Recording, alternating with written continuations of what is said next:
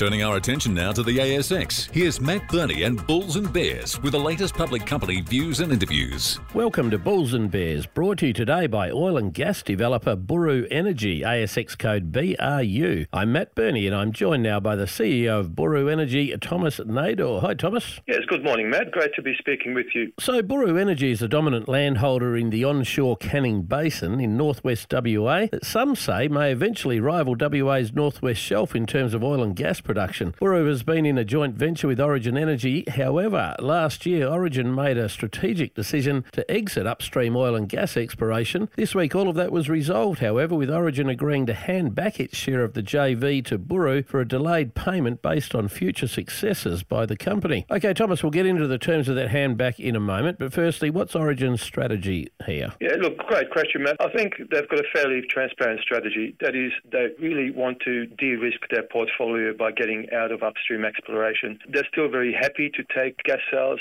contracts. They're very happy to take ongoing royalties, but they're, they're greening that upstream portion of their portfolio and really concentrating on power generation away from pure play exploration. Okay, so who pays who and when under this handback agreement? Look, it's a fantastic deal. Effectively, we pay Origin based on success. There's no upfront cash component, there's no overhang like a royalty, but we do have some meaningful success linked milestone payments which are very conditional on our key Rafael development making significant progress. There's really three milestones. We'll pay Origin 9 million bucks when we get a production license over Rafael. We'll pay them 5 million dollars when we make a positive final investment decision for a reasonably sized project. And finally, we pay them 20 million dollars when we get into production for a large project, which will not really happen until the back end of 2020. And then you'll fund all the exploration from here on in, will you? Yes, uh, that's correct. With the exception of $4 million as part of the deal, Origin has contributed $4 million towards us getting back on ground after a brief hiatus to shoot our 3D seismic survey over the Rafael structure. So, Rafael, is that the headline discovery up there? And if so, how big is it? Oh, look, it's the crown jewel of,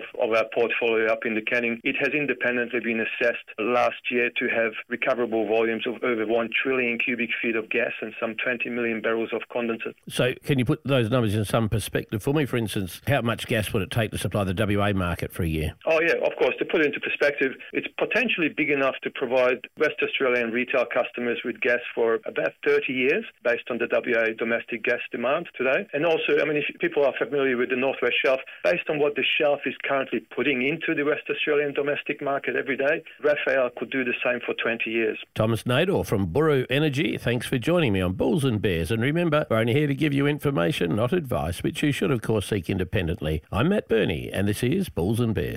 For more public company interviews, go to the Money page on the 6PR, 2GB, 3AW, and 4BC websites and click the Public Companies tab.